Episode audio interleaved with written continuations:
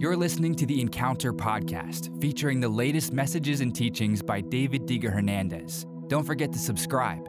The Encounter podcast. Encounter the presence and power of the Holy Spirit. Sometimes you can look at the things going on in the world and wonder how they could possibly turn out right. But I'm here to encourage you right now, to let you know that there is coming a move of the Holy Spirit such as we have never seen before. That's not rhetoric, that's reality. Now, I want to read a portion of scripture to you found in John 20, 22, and I'm going to show you two other portions of scripture. And I'm going to use these verses to show you how the Holy Spirit moves in patterns or waves. You know, looking back at history, church history, the history of the nations, and looking at scripture, it becomes evident that moves of the Holy Spirit crest like waves upon the earth. There's an ebb and flow to God's sovereign move. Yes, we should walk in God's power daily. Yes, we can, by faith, activate the power of the Holy Spirit. But there's another element, there's another dynamic. There's a sovereign move of God, and it's partnered with how we respond to heaven. We respond to heaven, heaven responds to us, we each have a role to play. And as we walk in obedience, as we surrender to the Holy Spirit, God sovereignly responds to surrender. So there are two dynamics to this. But the reality is that there is also a timing to God's moving. There is also a timing to these waves. Just look, as I said, at church history, at the history of the nations of the world. Look at scripture. I'll show you here, John 20, 22. This is where Jesus, look at this verse, we see here that Jesus breathed on them and told them to receive the Holy Spirit. Now, this is interesting because these same people, not all of them present, but some of these people who were there when Jesus breathed on them and told them to receive the Holy Spirit were also among those present in Acts chapter 2. Now, watch this Acts 2 1 through 4 a very popular portion of Scripture. On the day of Pentecost, all the believers were meeting together in one place.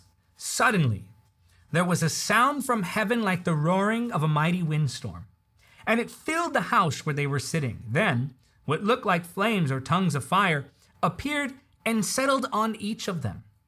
And everyone present was filled with the Holy Spirit and began speaking in other languages as the Holy Spirit gave them this ability. So here we see a group of people receiving a fresh touch of the Holy Spirit's power. You know, the Holy Spirit moved in the book of Acts. This was the beginning of the church age. There was a fresh endowment of power that came upon God's people. But the Holy Spirit existed before the book of Acts, chapter 2. And the Holy Spirit moved before the book of Acts, chapter 2.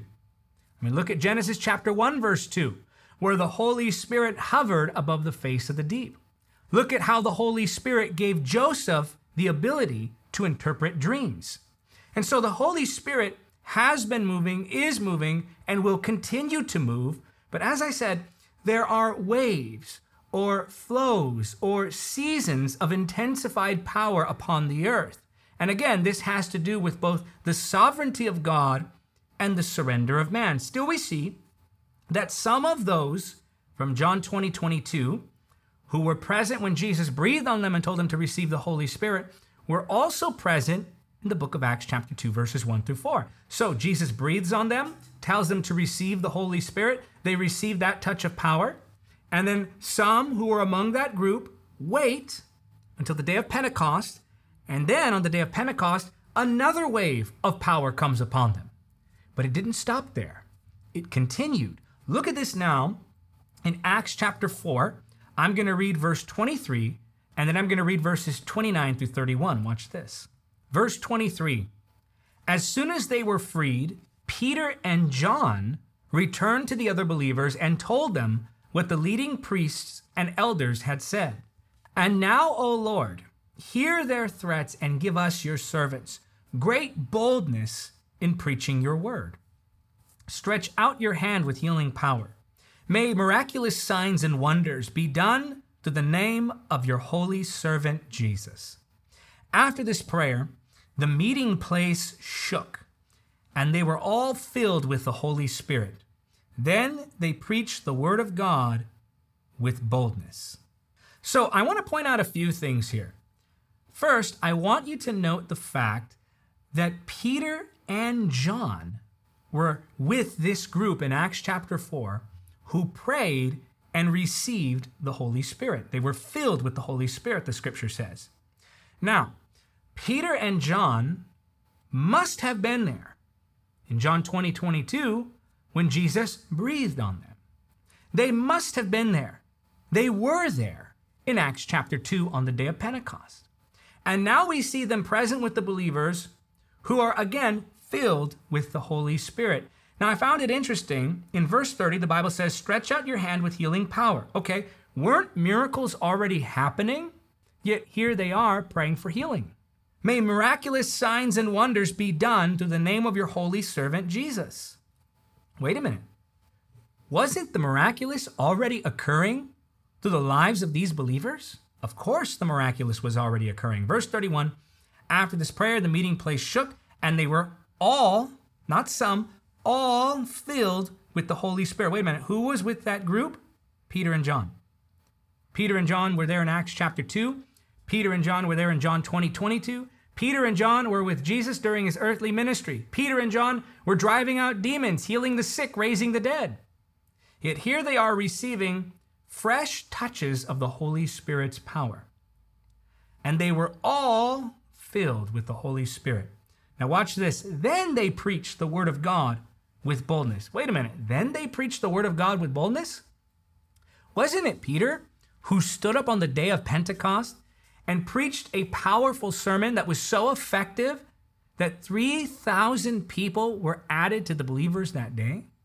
Peter had boldness already, but what we're seeing here is a fresh touch of that boldness. Ephesians 5:18 says this, "Don't be drunk with wine, because that will ruin your life. Instead, be filled with the Holy Spirit. In the original language, in this particular verse, that phrase, that command to be filled implies a continuation of that feeling. Not like water in a cup, but like wind in a sail. The power of the Holy Ghost is both a well and a river.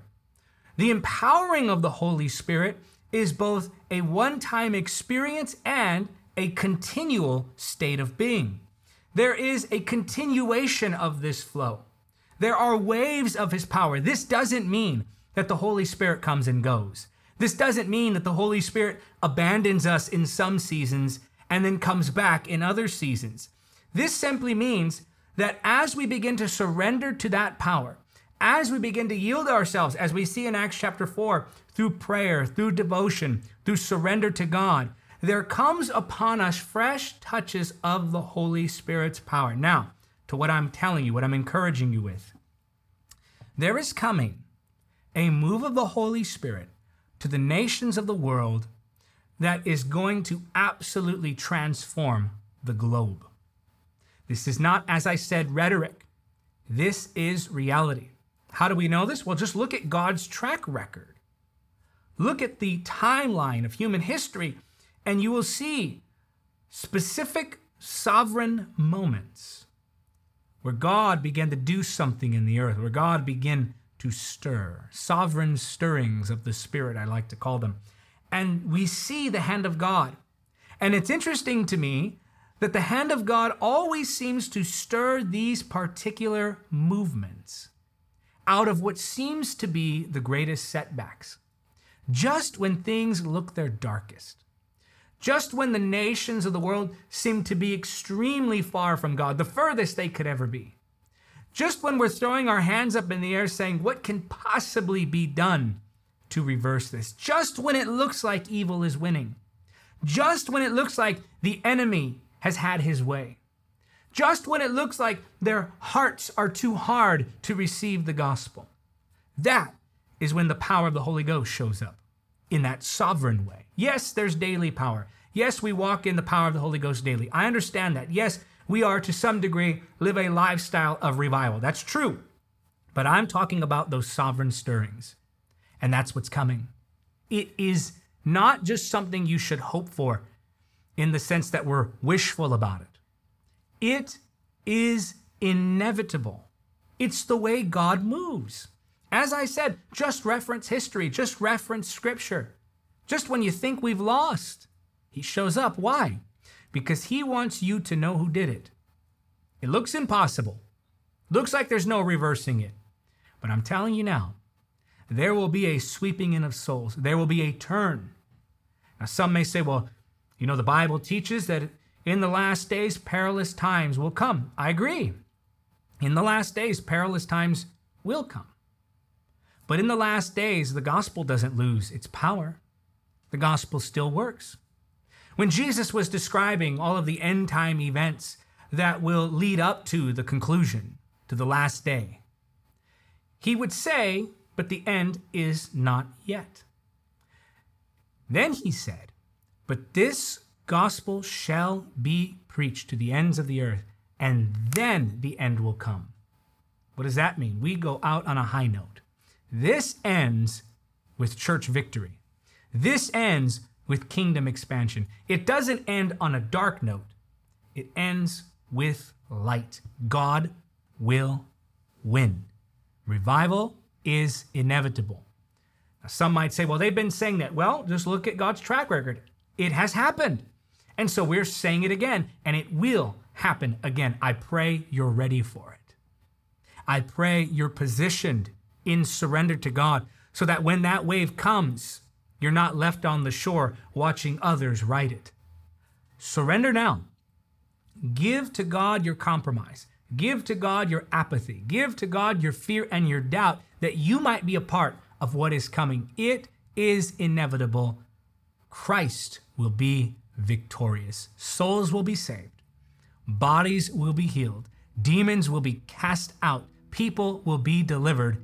The church will be empowered. And Jesus will be glorified.